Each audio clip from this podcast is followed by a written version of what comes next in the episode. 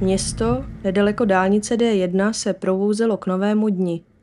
V jednom z domů obklopeném starými lípami se chystala na svůj velký den nevěsta jménem Alena. Přestože její mysl měla být naplněna předsvatebním zrušením, byla plná nejasných snů, které ji pronásledovaly celou noc. Vzpomínala na bílou postavu uprostřed dálnice, na zoufalý pláč a přijíždějící auto. Snažila se tyto obrazy ze své hlavy vytěsnit, ale zdály se být tak reálné, jako by to byly vzpomínky, nikoli v sny. Její matka vstoupila do místnosti s šálkem horkého čaje a pousmála se. Stres velkého dne, viď? To brzy pomine. Alena se usmála, ačkoliv v jejich očích byl patrný stín nejistoty. Snad. Před domem čekala bílá limuzína, která měla Alenu odvést k oltáři.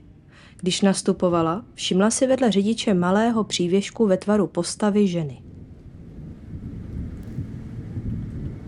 Mrazivý pocit ji přeběhl přes záda, ale rychle jej zahnala a soustředila se na svůj velký den. Jakmile limuzína vjela na dálnici D1, obklopující mlha se zdála být ještě hustší než v Alenině snu.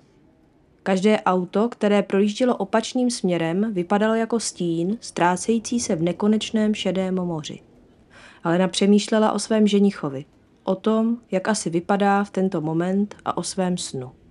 Zvláštní, pomyslela si, jak někdy sny mohou být tak blízko realitě. V dáli se rýsovala silueta ženy. Byla to ta samá postava z jejího snu. Ale nastuhla, když limuzína pomalu míjela tuto postavu. Žena v bílém se k ní otočila a její oči byly prázdné černé díry. Otevřela ústa, ale místo hlasu z ní vycházelo pouze tiché šeptání, jako vítr, co nese tajemství. Varuji tě, zašeptala postava. Řidič zdá se postavu neviděl a pokračoval dál jako by nic. Alena si protřela spánky a snažila se uklidnit. To je jen stres. Přesto, když se rozhodla zavolat svému ženichovi a říct mu o svém podivném setkání, její hlas byl plný obav. Když Alena vyťukala číslo svého ženicha Jakuba, slyšela pouze slabé šumění. Po chvíli však zazněl jeho hlas, ovšem zněl daleko, jako by hovořil z druhého konce tunelu. Aleno, slyšíš mě? Jakube, vykřikla Alena. Viděla jsem ženu, ženu v bílém, uprostřed dálnice. Chvíli bylo ticho, pak Jakub tiše odpověděl. Byla to jen postava, postava v mlze, musíš si odpočinout od toho všeho stresu. Alena však nemohla potlačit svůj strach. Nebyla to jenom mlha. Řekla mi něco, varovala mě. Jakub zaváhal. Co jsi říkala, neslyším tě. Varovala mě, opakovala Alena. Cítila, jaký srdce buší v hrudi, ale neřekla před čím. Ozval se šum, jako by hovor procházel mrtvou zónou. Aleno, slyšíš mě? Jsem už blízko. Můj vůz. Něco se s ním děje, nemůžu... Hovor byl přerušen. Alena začala zoufale volat Jakubovo číslo znovu a znovu, ale bez úspěchu. Mlha začala housnout a dálnice se změnila v nekonečný tunel ztráty a zoufalství. Zatímco Alena zažívala svoji vlastní noční můru na dálnici, Jakub, který byl pár kilometrů za Alenou, se snažil dostat na místo svatby co nejrychleji. Po svém posledním telefonátu s Alenou byl zmatený a znepokojený. Jeho cesta však nebyla ničím jednodušší. Mlha byla tak hustá, že musel snížit rychlost. Světla z protijedoucích vozidel byla jen slabým světelkem v dáli. Přestože měl pocit, že jede již hodiny, GPS ukazovala, že urazil pouze pár kilometrů. Když si uvědomil, že může přijít pozdě, začal panikařit. V tom si všiml ženy v bílém, stojící u silnice.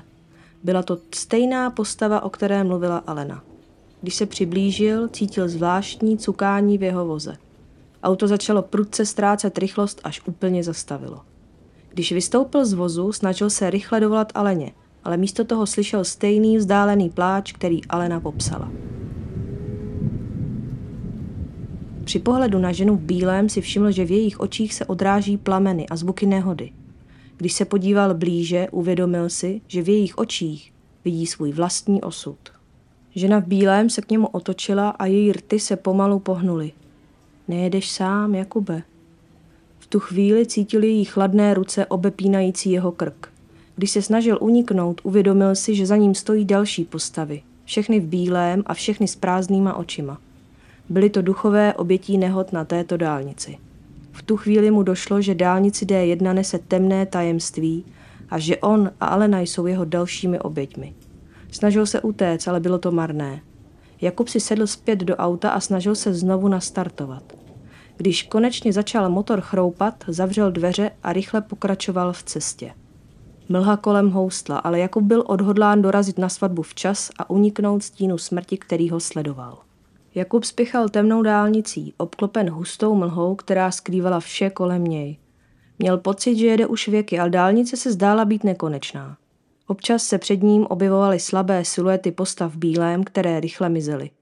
Najednou auto náhle zastavilo. Před ním byla závora a cedule s nápisem Konec dálnice. Co to je? Šeptl Jakub, zmateně se dívajíc kolem. To nemůže být konec dálnice D1, to je nesmysl. Jakub vystoupil z vozu a přistoupil k oné závoře. U ní stála ta samá žena v bílém, která ho doprovázela celou cestu. Tentokrát však vypadala reálněji, jemněji. Její oči nevyzařovaly strach, ale smutek. Sledovala jsi mě celou cestu, co chceš? Zeptal se Jakub s váháním. Žena se něj usmála. Nebyla jsem tu jen já, byli jsme tu všichni, kteří na této dálnici ztratili život. Chtěli jsme vás varovat. Varovat před čím? Zeptal se Jakub. Před vaší budoucností, řekla žena tiše. Ale teď je čas se probudit. Jakub se zmateně rozlížel kolem. V tu chvíli se vše začalo rozmazávat a postupně i mizet. Probudili se ve své ložnici, potřísnění potem a zbušícím srdcem. Slunce prosvítalo oknem a ptáci venku zpívali. Byl to nový den, jejich svatební den. Byl to jen sen? zeptala se Alena s úlevou.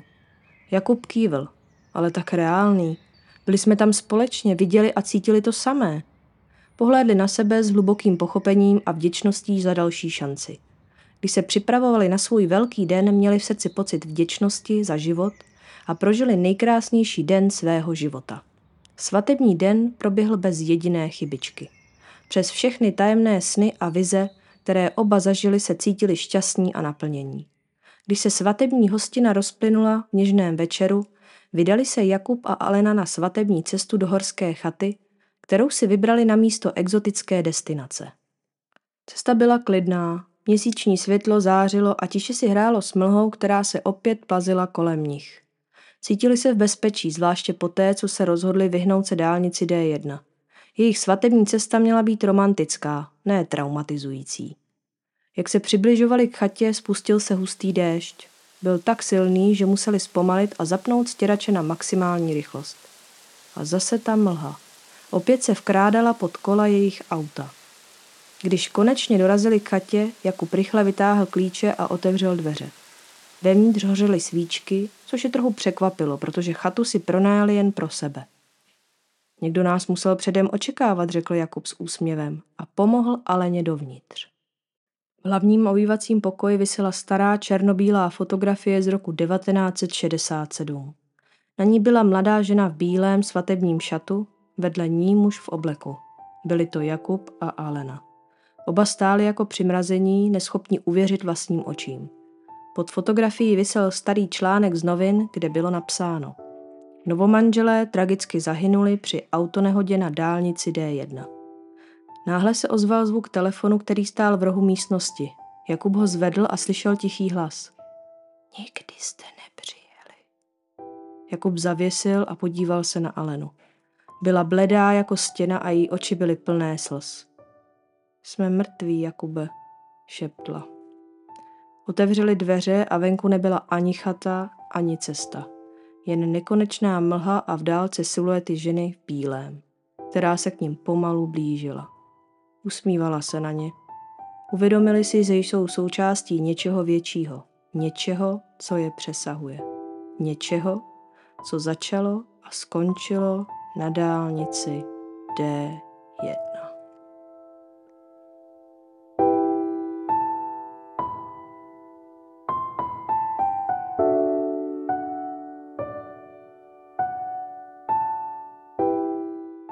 Ahoj, ahoj, moji milí posluchači, u dalšího dílu podcastu s názvem Zvuky tmy.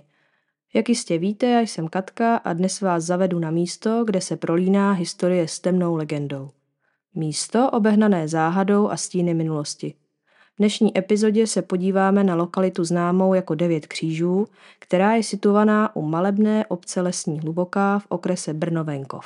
Ukrývá v sobě příběhy tak temné, že vyvolávají mrazení nejen na zádech. Ponořte se se mnou do hlubiny neznámého, odhalme společně tajemství tajemných křížů a zjistíme, co skrývají stíny minulosti. Připravte se, bude to hrůzu nahánějící cesta plná odhalení a nečekaných zvratů. Držte se pevně, jdeme do toho.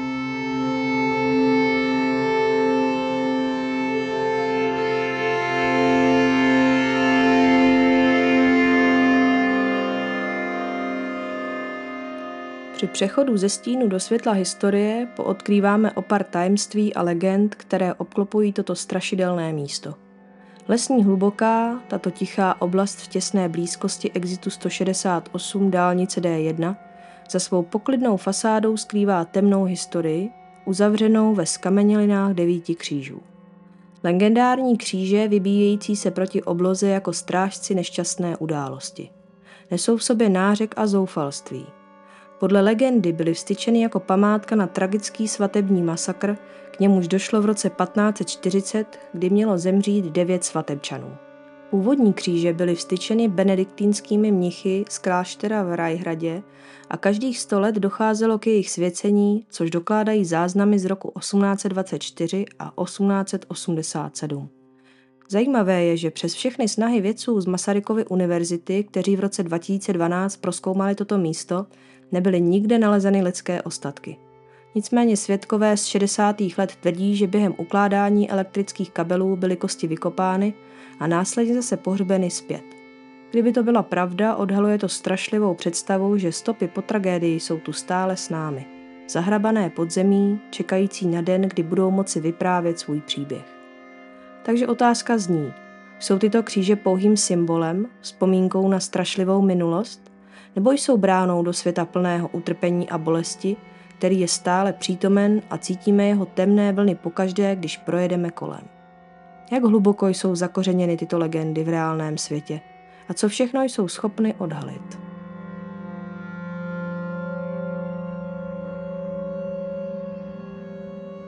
A nyní přicházíme k nejtemnější části historie lesní hluboké, pověstem, které dosud živě rezonují v myslích místních obyvatel – je to zvláštní místo, kde se tiše šeptá o duchách a nadpřirozených bytostech, které zde našly svůj poslední odpočinek.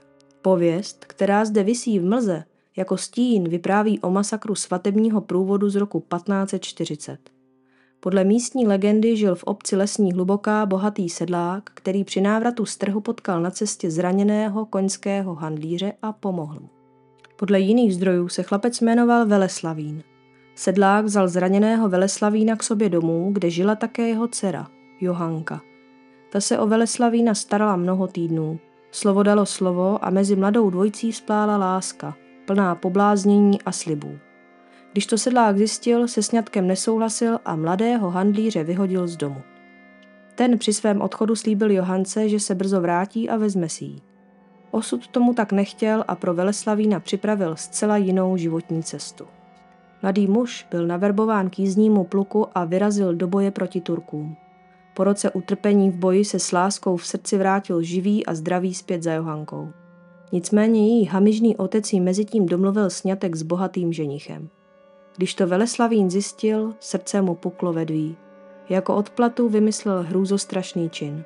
S místním hajným, jako se svým kumpánem za spravedlnost, vymyslel masakr, který také dokonali – v lese nedaleko Bítěžského kostela počkali na svatební průvod, vracející se z obřadu a začali na ně střílet. Postříleli svatebčany a v návalu vzteku a emocí byla zastřelena i nebohá Johanka, která měla být ušetřena.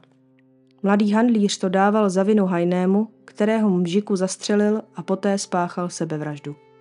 Na místě toho masakru vstyčili benediktínští mniši právě devět křížů.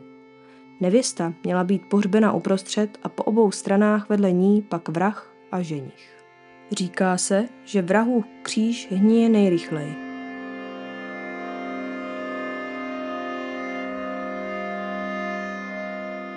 Další teorie k devíti křížům je zapojení jednoho z největších vrahů českých dějin, a to Martina Roháče. Jeho rodištěm je právě obec Velká Bítěž. Roháč byl původem voják, který se mezi lety 1566 až 1568 účastnil v Sedmihradsku války proti Turkům. Po uzavření míru byl z armády propuštěn a na to konto začal se svými bývalými spolubojovníky přepadat, loupit a vraždit místní pocestné. Ve svém řádění pokračovala skupina i na Moravě, kde se ale rozdělila. Roháč a jeho kumpáni mají na svědomí nejméně 59 obětí. Časová osa by odpovídala masakru u devíti křížů. Od doby tohoto masakru se prý ti, kteří zde zemřeli, toulají v noci po této oblasti, zachyceni mezi světi, odsouzení strávit věčnost v temnotě. Svědci tvrdí, že viděli zjevení v bílých šatech, tajemná světla a slyšeli nářek v nočním větru.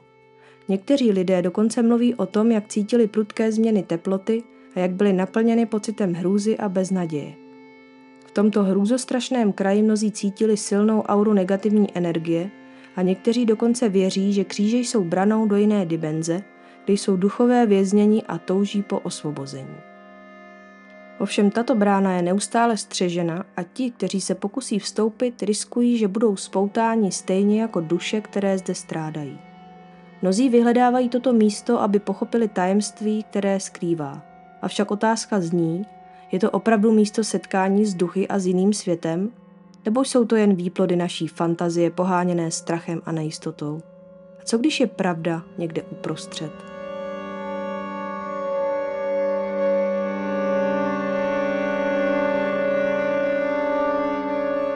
Nyní se budeme zabývat tématem, který možná může některým z vás zvednout chloupky na zádech.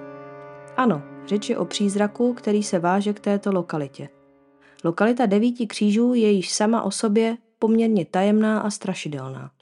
Ovšem podle místních obyvatel se zde zjevuje i duch, který má podobu mladé nevěsty s černými křídly. Právě tato postava se prochází po silnici a mnohdy způsobuje, že řidiči ztrácejí pozornost a snaží se jí vyhnout, což vede k tragickým nehodám. Starou sídlíci věří, že tento duch má tendenci se zjevovat zejména těm, kteří mají nějakou spojitost se svatbou. Aby bylo jasno, nemusíte být zrovna v ženichově či nevěstně společnosti. Postačí, pokud převážíte svatební květiny či koláče a duch má jasný cíl. Tato legenda vyvolává otázku. Je tento duch skutečně dcerou sedláka z obce Lesní Hluboká, která byla zabita v den své svatby a nyní se prochází po místě své smrti hledaje odplatu? Nebo je to jen stará pověst, která zůstala v oběhu mezi místními obyvateli? Nebylo by to poprvé, co strach a tajemno vytváří příběhy o přízracích. Lidé, kteří věří v existenci tohoto přízraku, tvrdí, že jeho zjevení jsou skutečná. Avšak je těžké ověřit pravdivost těchto tvrzení bez konkrétních důkazů. Je možné, že tato pověst byla vytvořena jen proto, aby vysvětlila vysokou míru nehodovosti na tomto úseku silnice? Je však něco neodolatelně fascinujícího na myšlence, že duše těch, kteří byli tak tragicky odňaty, stále bloudí v oblasti, kde se odehrála jejich poslední chvíle. Zda je tento příběh pravdivý či nikoliv, přidává určitě tajemný a zlověsný nádech k již tak strašidelné historii devíti křížů. Představa mladé nevěsty s černými křídly bloudící samotou po stinných lesních cestách je určitě něco, co se může zakousnout do vaší mysli a nechat vás přemýšlet, co skutečně může obývat temné kouty našeho světa, neviditelné pro naše oči, ale stále přítomné.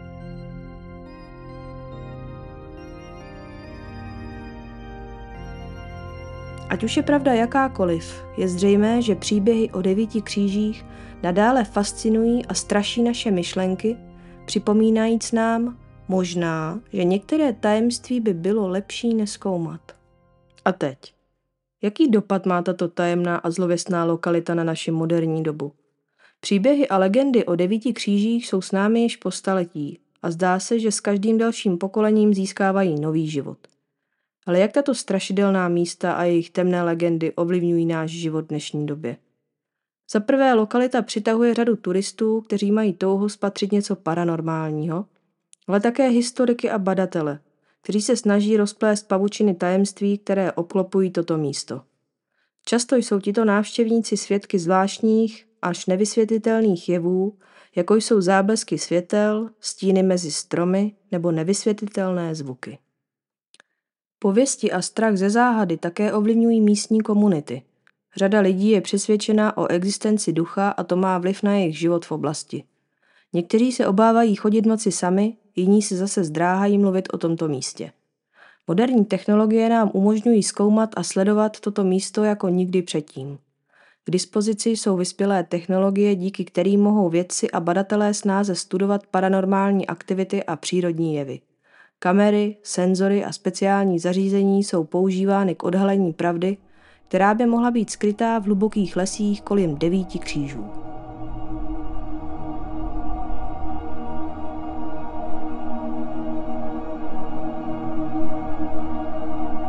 Je zajímavé pozorovat, jak se pověsti a mýty z minulosti stále drží v současnosti. Jsme skutečně ovlivněni těmito starými příběhy, nebo je v nás něco, co nás nutí věřit a bát se toho neznámého, i přes náš pokrok a vědomosti. Tato lokalita zůstává místem zvědavosti a bádání, lákajícím ty, kdo touží poznat neznámé, riskovat střetnutí s neznámým. Mnoho z nás se ptá, zda existuje skutečná pravda, kterou můžeme odhalit, nebo zda je vše pouze plodem naší fantazie a strachu. Přibývajícím časem se naše hororové a tajemné putování k místu zvanému Devět křížů blíží ke konci. Během posledních desítek minut jsme se potápěli hluboko do stínů, které obklopují tuto lokalitu, a teď je čas na naše závěrečné postřehy. Devět křížů je nepopiratelně místem, které budí fascinaci, hrůzu a nekonečné spekulace. Je to místo, kde se prolínají legendy a realita, místo, které nabízí mnoho otázek a málo odpovědí. Pověsti, které obklopují tuto lokalitu, jsou odrazem našich nejtemnějších strachů. Odpovídají naší lidské potřebě rozumět tomu, co je za hranicí našeho poznání a odhalují náš vlastní boj mezi světlem a stínem, mezi známým i neznámým.